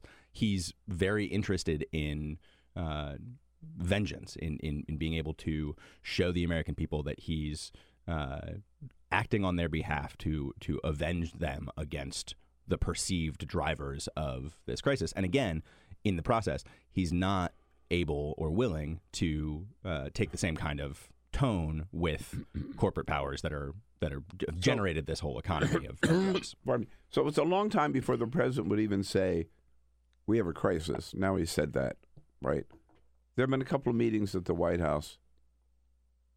Has anything actually has anybody actually done anything? Has the administration actually done anything about the opioid crisis? They've done very, very, very little. Um, it's unfair to say they've done zero. They've made a couple of changes uh, to how money can be spent. They they haven't actually at this point spent any new money on this on this problem. They've uh, been quite careful to use political theater to make it seem as though Trump is embarking on some grand, brand new set of policies and investments on this. Uh, and in, in fact, most of what they've done so far is take credit for grant making uh, that was funded through legislation signed by President Obama. This is all everything that's happened so far is carryover. They've proposed a significant new investment in a variety of things in uh, the president's most recent budget proposal. Uh, and there's like $3 billion over the next two years that was baked into the budget deal that Congress struck. But again, the structure of that spending is, is hardly new, and $3 billion is a, a tear into the ocean in terms of the scope of the problem. That experts uh, that I've talked to for this stuff say it's you know more like a 40 or $50 billion a year problem, not a $3 billion over two. Uh, Alan Pyke is with us from ThinkProgress. Here is a friend of Bill. Alan, I want to change um, the direction here a little bit and talk about this amazing amount of turnover that we see at the at the White House, which just continues every day. I mean, this week Hope Hicks uh, is out right on the way in the wake of uh, David Sorensen, speechwriter, and Rob Porter being out on accusations of domestic violence. There are rumors now that H.R. McMaster, National Security Advisor, has told people he's out by within a week or a month. Gary Cohn, the president's national, sec- I mean, uh, n- uh, chief economic advisor, had told friends he was staying for one reason only to prevent the president from doing anything about tariffs on steel and aluminum, which the president did yesterday. So that would that would maybe show that Gary Cohn, Yeah. uh, Jared Kushner this week lost his security clearance, top security clearance. Um, who's not in trouble down there? And it's rumored even that John Kelly, because of the way he botched the Rob Porter investigation, Right. that Kelly, um, the president, has lost a little confidence in Kelly. So Kelly yesterday, while they're debating at the White House what to do about tariffs, they're trying to decide what Donald Trump is going to say about tariffs. Right. Nobody knew ahead of time what he was Right. going to say at this meeting. Kelly wasn't even in the conversations, wasn't even in the White House. He is over at the Department of Homeland Security, which he used to head Right. for a little event. He's on stage and he tells the people there how much he misses them, what a great job that was compared to the job he has now. Here's General Kelly. I would just uh, open by saying I have almost no uh, right to be up here on the stage. I mean, I was in the department. You have every right and to I be miss, here, I miss every you. one of you every day. Uh, I went.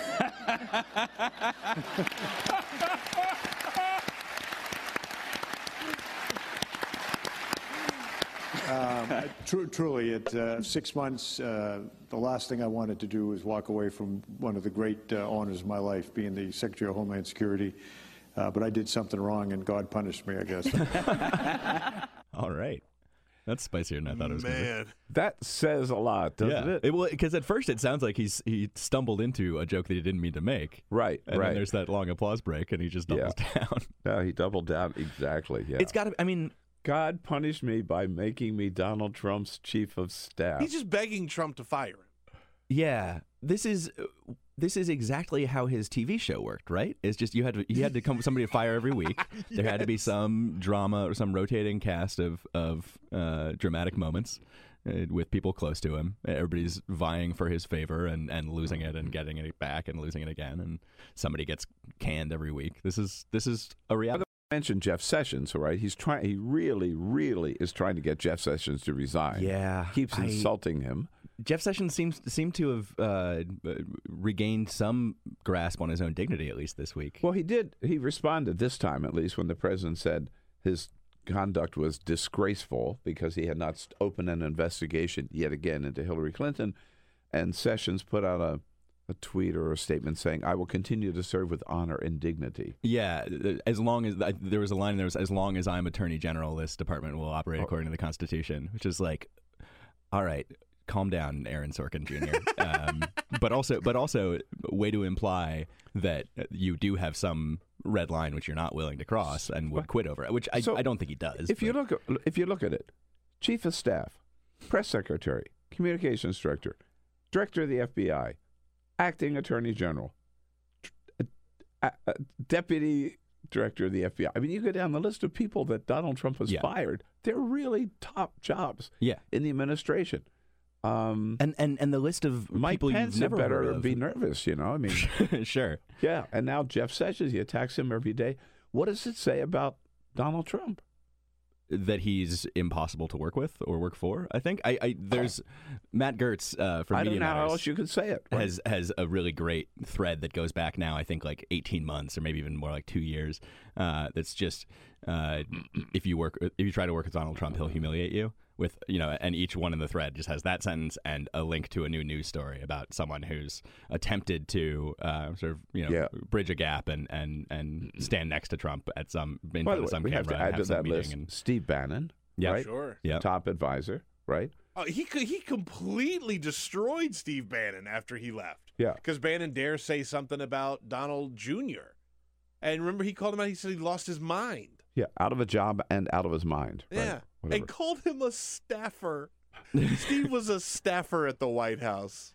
Yeah, I it's think I quick, met it's, him it's a quick, Yeah, it's a quick ride right. down from mastermind of the political upset of the century Right. to. Go oh, yeah, home uh, and get your yeah. shine box. Was it Steve. Steph? Steph? Is that was that was his name? Yeah, yeah. He worked in the mailroom, I think. Yeah, yeah. good old Steph. Nice guy. Sorry to see him go. I guess whatever he did. It is funny that Stephen Miller is still there, isn't he? Haven't heard from him in a couple of weeks. I don't know. No. Kind of gone underground. Cockroaches know how to survive, man. you know what I mean? Yeah, yeah. And then, you know, think about the people in this town who do know what they're doing, right? I mean, they may be Republicans, they may be conservatives, Sure. but they know something about government, they know something about policy. They would not go near this White House. Yeah, and yet, I mean, they have. There's this delusion that I think is at a at a low ebb now, but I, it's not gone, uh, and it used to be everywhere all the time. That that at some point the Republican Party in the main would reach a breaking point with this president. That and uh, you know there was the the most recent spasm of this that I think. Uh, may may be a death throe for this very bad take uh, was back in the fall in uh, the the special election in Alabama, Yeah. where uh, Trump clinging to Roy Moore after sto- as story after story came out detailing his years long pattern of of harassing and abusing teenage women in his hometown. Uh, people people thought then, okay, this is finally the thing. Mitch McConnell's Mitch McConnell's finally going to break up with his you know abusive No, boyfriend in the White House, and and he's not because No. the, No the, the, No the ca- there's a category error there. People are failing to understand what the Republican Party is as an institution. This is a, a political institution that for decades has been dedicated to getting a couple of very specific uh, policy uh, favors done for wealthy people, for corporations, uh, and and they finally have unitary government in a way that they can do whatever they want. And he'll he, they know that he'll sign what they He'll sign him. whatever they and so him. it Right. doesn't. There's there's nothing he could say. Trump Trump's old quote about I, I could I could shoot somebody on Fifth Avenue and nobody would arrest me. That's he- we're we're living in the equivalent of that for the relationship between this White House and this Congress. There's there's nothing that Trump could do. Paul Ryan and Mitch McConnell will never, Ever. never break with Paul Donald Trump, no matter what he does. Yeah. No matter what Robert Mueller does. Right. Never break with him. Yeah, I know. I think you're absolutely right. Uh, we're going to take a quick break, but before we do, what's up with the hat, dude? Oh yeah, this is a. I mean, I, I've you're looking trying to figure out what this hat is. Those of you who are not yeah, watching on I, I, television or on the YouTube. the folks the folks who are listening only are, are missing a very bright shade of pink. Yes. uh, on my head with uh, a a lovingly stitched icon of a man called Andrea Pirlo, uh, Italian soccer star. Uh, holding a bottle of wine in one hand and kicking a soccer ball with one foot. Oh yeah. Uh, this, Hell yeah. Andrea Pirlo is a legend of of the sport, um, both for being very, very, very good at it for a long time, and for being a sort of rakish figure uh, of of the Italian nightlife. Uh, So why didn't and, I and know now, this? and more recently, more recently, I think of, of downtown Manhattan nightlife because for a while he was playing in New York. See, Bill, Oh. you thought you didn't like soccer. Now you, just, you, now you got someone you can love, you can look up to. Well, I, I've been trying to figure this hat out. I mean, usually people come in with a Nationals cap, you know, or Yeah, I'm still Yeah. not ready to talk about the Nationals. No, I'm still okay. I'm still All right. grieving Oh, no, last I know, fall. I know. I was at Game Five of that series, by the way. That was Oh, buddy. until two thirty in the morning. That was that was unpleasant. All right, quick break. Then we'll be back with Katherine Tully-McManus joining us from CQ Now. Uh, what's the latest? Maybe some action from Capitol Hill on the Me Too movement. We'll get the latest. Uh, Alan Pyke staying with us, Katherine Tully-McManus joining us, and you're staying with us as well. We'll be right back. Search for The Bill Press Show on iTunes and remember to rate, review, and subscribe. This is The Bill Press Show. Make it a Friday, March 2nd. Hello, everybody. Great to see you. Great to be back with you here on the Bill Press Show, coming to you live from Washington, D.C., as always. In studio with us as a friend of Bill this entire hour from ThinkProgress, Alan Pyke. Hello, Alan. All right. Good to have you back. And joining us now from CQ now, Katherine Tully-McManus. Hello, Katherine. Hello. Welcome to the uh, conversation here. And all of you at home, if you haven't already done so, let me just remind you one more time I now actually have the book, my new book, From the Left Life in the Crossfire. I uh, got a box of them. I'll be signing a lot of them over the weekend for those of you who have already ordered an advance copy, signed copy. If you haven't done so, um, 40% discount gets the price down to $16.79 at our website, billpressshow.com. Get your advance signed copy from the left, Life in the Crossfire. It's a fun romp through um, my life so far. so far, right. Uh, the next 50 years will come uh, a little bit later. Uh, so check it out. It's a lot of fun. And um, again, I'll be signing those. Those who've already ordered will get your book soon. Those of you who've been waiting until the book itself is out, now's the time. Go to our website, billpressshow.com, and order your copy. I just want to say, by the way, forty percent off is a, is a great deal. oh, that's I- right. I forgot to mention, though, there is a catch. Well, I got well, I got to use my employee discount here at the Bill Press Show, which was five percent off. but the forty percent is great. That's great. So which means that it's a 40% discount for our listeners and viewers. But if you are a member of the NRA, uh, the price is actually $50. yeah, we're charging more if you're We're charging NRA. 50% more I if like you're a it. the NRA, right? exactly, yes. So, um, Katherine, you follow the, uh, the Congress um, at uh, CQ now. We had this horrific massacre at uh, high school in Parkland, Florida, and Congress comes back into town, and we're ready to see Congress respond. Even Donald Trump didn't dismiss the thing, saying it's too soon to talk about it. I don't think he it's going to make any difference, but he at least had a meeting about what did we see from Congress this week about gun safety?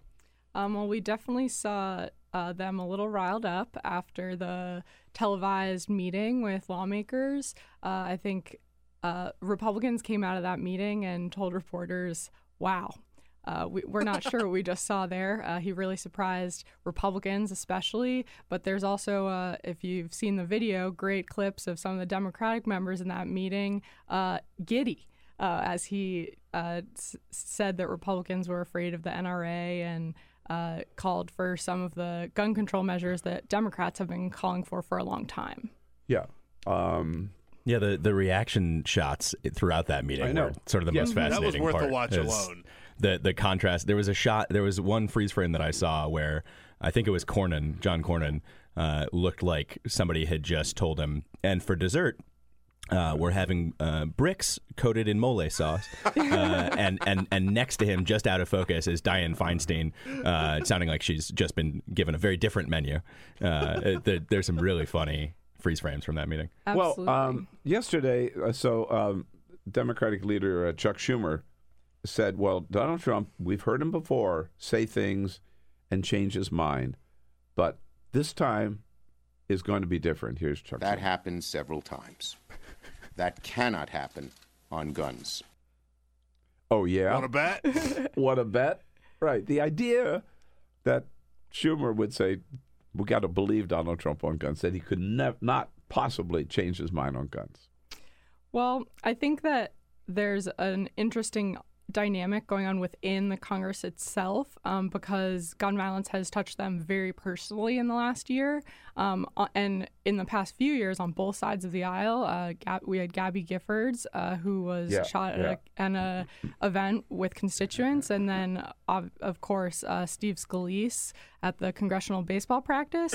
Uh, so we actually saw action this week in the House. Um, where m- the members handbook which is a guidelines for members of the house uh, what they can spend money on uh, taxpayer money this their members representational allowances it's what they use to pay their staff and travel and things like that uh, they now can be reimbursed for uh, buying bulletproof vests for themselves uh, and i think the fear is real. Um, we've also seen threats to lawmakers' families. Uh, Representative Love of Utah, her children were threatened while at her house playing in the yard. Um, so, security measures in the districts um, are a rising concern for lawmakers. Uh, but there's also um, an optics issue. If you're going to be with constituents to be the only person at the event with a vest on, um, we we don't know yet if members will use this money. But what I'm looking into is this is a very specific provision to be changed in the members handbook uh, so that fear is real so someone whether staff or members uh, Well- made that change Yeah, I mean, pardon me for not being totally impressed by their sincerity, but they don't care anything about school kids or the American people. Won't do anything about making, getting, banning assault weapons or tougher background checks or whatever. But they'll give themselves more money to buy bulletproof vests, to protect themselves. Yeah, and uh, mean, it seems like uh, there's just a tendency to um, whatever whatever empathy uh, does get generated on the right after an event like this, you see it dump. You see it, that energy tends to go into a solution oriented around uh, defensive, reactive ideas. Uh, people have been talking about how we need to harden our schools. Uh, even set set aside the give teachers guns thing. Um, talking about uh, Metal putting in metal, metal detectors, detectors, more- right, reinforced steel doors, um, Right. Basically, uh, you know, more the kinds cops of are, are around the building or at the entrance. Yeah, Right, and and it's not. It doesn't take a genius to realize that pretty quickly, a schoolhouse starts to look and feel a lot more like a correctional facility. Uh, many are designed by the same architects exactly, actually exactly, right. Is that right? Yeah. Yeah, ma- many high schools built in a certain era were built by you know architects who were already on um, on the payroll of states. So why not have them Oh, sign both? yeah. and and right, and not coincidentally, you end up with facilities that are built to manage large numbers of people in some uh, expressly uh, logistical way from place to place throughout the course of a given Yeah, day. you designed a good prison. How about designing us a good high school, right? They'll take the same plan. Boom. there it is. Pretty much. Yeah, Why not? Pretty disgusting. The the DOJ, by the way, uh, was forced to put out a weird statement earlier this week, um, saying that no, we have not, in fact, ever endorsed a brand of uh, bulletproof backpacks as uh, effective. That I, I guess there's a company that manufactures. There is actually. We did this a, a couple years ago. We talked about this. There's not only a a, a, a backpack company, that, but they made essentially bulletproof backpacks and blankets that they were trying to put into all of the schools that are bulletproof blankets. So if there was some sort of a Bulletproof Blankets would be a great indie band name. right, yeah, bulletproof blankets. They, I think they opened for the War on Drugs uh, a couple months ago. And so- Black Hat. if if there was a shooting that broke out, you find these blankets, you hide underneath it. It's like we're finding all these different solutions to like without addressing Other the, than- the actual problem. Other than the solutions that m- might really work. Right, Right. right. Um, it, it wasn't there. I think we heard him earlier today. The sheriff, where was he? Oh, from Panama. Panama, Oklahoma. Panama, Oklahoma. Uh, this is a sheriff who actually said what kids should do is that his solution is that g- a gunman comes into the school, hold up your backpack. I do think it would be wise of a school district to do anything that could slow down the velocity of a piece of lead flying out of a weapon before it entered a child. Hold up your backpack is what he was recommending. Now- That's a hell of a sentence, Right? To Yeah. like Isn't like step back for a second and, and contemplate where we are. That that's a Yeah. thing somebody said, Mhm. and and probably the person interviewing them went, hmm, yeah, oh, that might make sense. Yeah. I understand why you would say that. Can't imagine there would be the time, frankly. Yeah, Right. right. You And got I- time to think about that with an AR-15? I don't think so. Yeah. Don't shoot. Wait till I get my backpack. Right.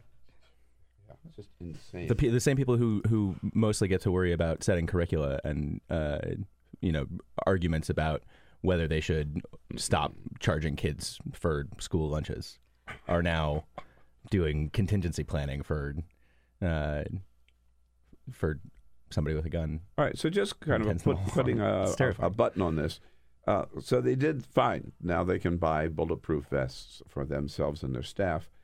Um, one would assume to use in their district, not necessarily in the capital. I mean, um, it it was a very brief provision that was inserted into the handbook, so it actually it's not actually additional funding. I want to make that clear. It's just that they are now allowed to use the funds they have. Okay. Um, there there are many prohibitions on what you can't Yeah, spend money on. yeah, but um, and they so can. they can do this, and I believe it it says for the member. So I think it would be one per office. There's only one member per office, and uh, it also seems like uh, you know if you're on a committee staff, that those com- committee funds wouldn't be able to be used. all right. So, so basically, they didn't do anything this week. Uh, they're going to come back next week. What are the chances um, that uh, gun safety is going to be a top priority for this Congress? Well, I believe the Senate has already said they're moving on.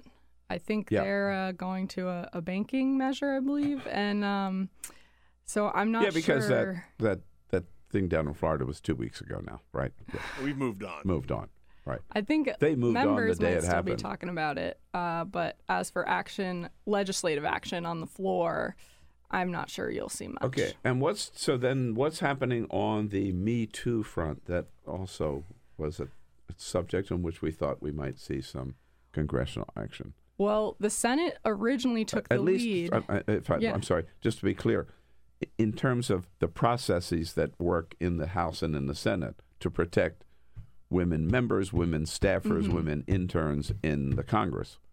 Yeah, well, the Senate originally took the lead. They were first out of the gate to mandate training across the chamber, both staff and senators themselves. Um, but since then, the House has really taken the baton and run much further with it. Uh, there has not been much more action in the Senate. The House, though, they have mandated training. They've also made changes to their own rules in the chamber. Uh, so, no more relationships allowed between uh, members and staff or anyone who. Uh, you know, is anyone else's boss. That's a power dynamic that they know is unhealthy and won't be allowed. Uh, no funds for settlements. Um, members will have, if they reach a settlement, they will have 90 days to.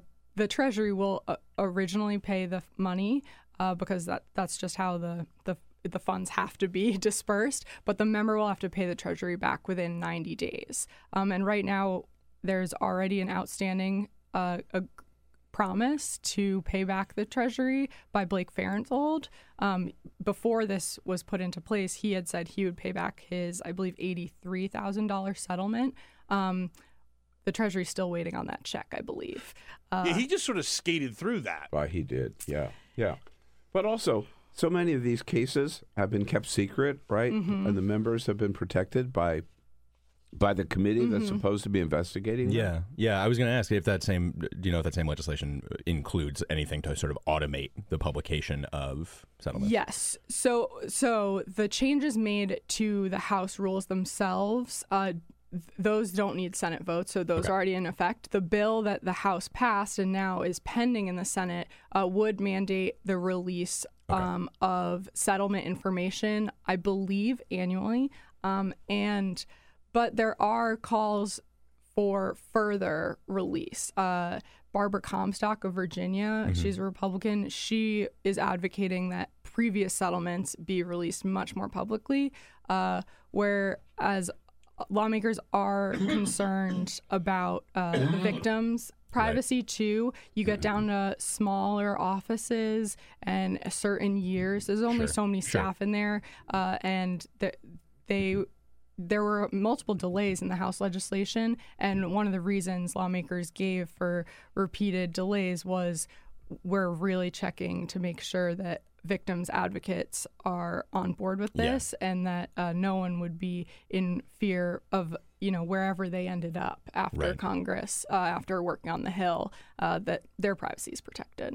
Yeah, that's a that's a, a complicated uh, Mhm. dynamic to all this. Given that you're talking about a closed universe of offices where everybody who everybody who's It's a employed small there is a public is not a public figure but a public employee, and is, is- Right, and we you got all kinds of records up. as reporters. Right? Yeah, Yep. there was But- s the race was on, But you know, back Cong- in the fall to Congresswoman back out Jackie who was Speier- Conyers harassing. It wasn't that hard. Congresswoman Jackie Speier's been in and talked about this that that for for a long time, um, uh, a lot of women didn't complain because first of all they didn't even know where to where to go. Right. You know what what options they had. Uh, they thought sort of this went went along with the territory. Um, Yeah, she a- said and- to us that the um, the system that was in place uh, was okay in the dark ages, but nothing that was ready for the 21st century. Yeah. Um, and uh, it was arduous. We're Yeah. talking months. We're talking a Right. quote unquote cooling off period. Yeah. And you couldn't work remotely. You had to be in the room, in the office with your harasser as it was adjudicated. Um, and though in the House bill that is move that has been passed, moving over to the Senate, um, you would be able to work remotely if your job allows, or take paid leave, um, because I can't imagine that uncomfortable situation of maybe sitting next to your harasser after you've accused them. Right. And and the process would be, I mean, and these women would be taken seriously. There'd be an expeditious And they'll uh, have an dealing with that, advocate. and they'll have an advocate. Yeah. Yeah. So the- uh, th- there was a big push. Um, again, uh, Congresswoman Comstock talked to many uh, former Hill staffers who had gone through the process and who talked about how terrible it was, but they said they just felt lost and they felt like the deck was stacked against them. So she was a, a major advocate for having a legal, excuse me, a legal advocate for the victims, um, making sure they know, you know, what are the next steps? What are your options? If you take option A, does that preclude uh, criminal charges? Does that preclude uh, other other options? Um, and giving victims kind of a pathway and options and all the information they need uh, was a big priority of uh, Congresswoman Comstock, but the whole House Administration Committee. I'm surprised. Are you that uh, both of you that more names haven't come forward? I mean, Blake Farenthold's like the only one hanging out there, isn't it? Well, Al we, we Franken's sort gone. Of, we, we were sort of led to believe by the, a lot of reporters that this was just the tip of the iceberg. There was going to Yeah. be a lot more coming out. Wait, you, I know as much as I know that I'm sitting here with a sore throat that there are dozens and dozens of members of Congress who are guilty of sexual harassment. Yeah. and ass- if not assault. Over the years, both parties. but the settlement process is very official. So if if you know if you were harassed and it was terrible and you just quit, Right. or you just searched hard and got another job as fast as possible to get yourself out Yeah, of that right. situation. There's not a lot of documentation of that. Uh, there's so much turnover with staff on Capitol Hill um, that you know someone's there for only three months. That doesn't raise a lot of flags. yeah. Um, but I will say there are four members who are not running for reelection uh, directly related to allegations, and that's um, Meehan of Pennsylvania, Farenthold of Texas, who we mentioned, Joe Barton of Texas, and uh, Ruben Kihuen of Nevada, and four uh, lawmakers have resigned outright, and that was Al Franken, John Conyers, Trent Franks, and Tim Murphy. Um, Mhm. And Hmm. so those that's eight. Uh, and that's a really small number in Yeah. the scheme of Congress. Uh, but I think the the increased uh, availability of help and access to advocacy, you might see uh, people feeling more comfortable coming forward. But I don't know about the historical ones. If you've Yeah, moved yeah. on and you've, um, you know, you're you're finding success in another career, um, Right. or you're on Capitol Hill and have risen through the ranks, I think the consequences uh, and the the backlash for victims is still very intense. Um, Yeah, that, that- it's I'm one of the sure it's a big motivator. it's one of the sort of silent um, uh, symptoms of all of this that I, I remember people pointing out, uh, in particular in connection to the Conyers uh, story, that we just don't know um, what what this is sort of costing us as a country in terms of Mhm. lost talent and people, women who've been chased out of industries. I mean, that this is a thing that uh, an, obs- an observation people have made about a lot of other industries in uh, covering this moment of renewed willingness to speak out and, and greater comfort with the, what it's going to cost you personally to to go public with something. Um, that that there's this sort of brain drain, um, and that and that that's happened in our politics too, for certain. That there's been some category of energetic, committed, talented women who've been quietly chased out and have moved on, as you say, without leaving much of a footprint. Absolutely. And on that point, we're going to have to leave it right there. Katherine, so much. Thank you so much for coming in at CQ. CQ now. No, CQ.com. CQ, CQ.com. Um, most of my coverage is also on rollcall.com. We're partners. Rollcall.com. and uh, Alan Pyke from ThinkProgress, thinkprogress.org. That's it, folks. Have a great, great weekend. Come on back Monday. We'll be looking for you. Press Show.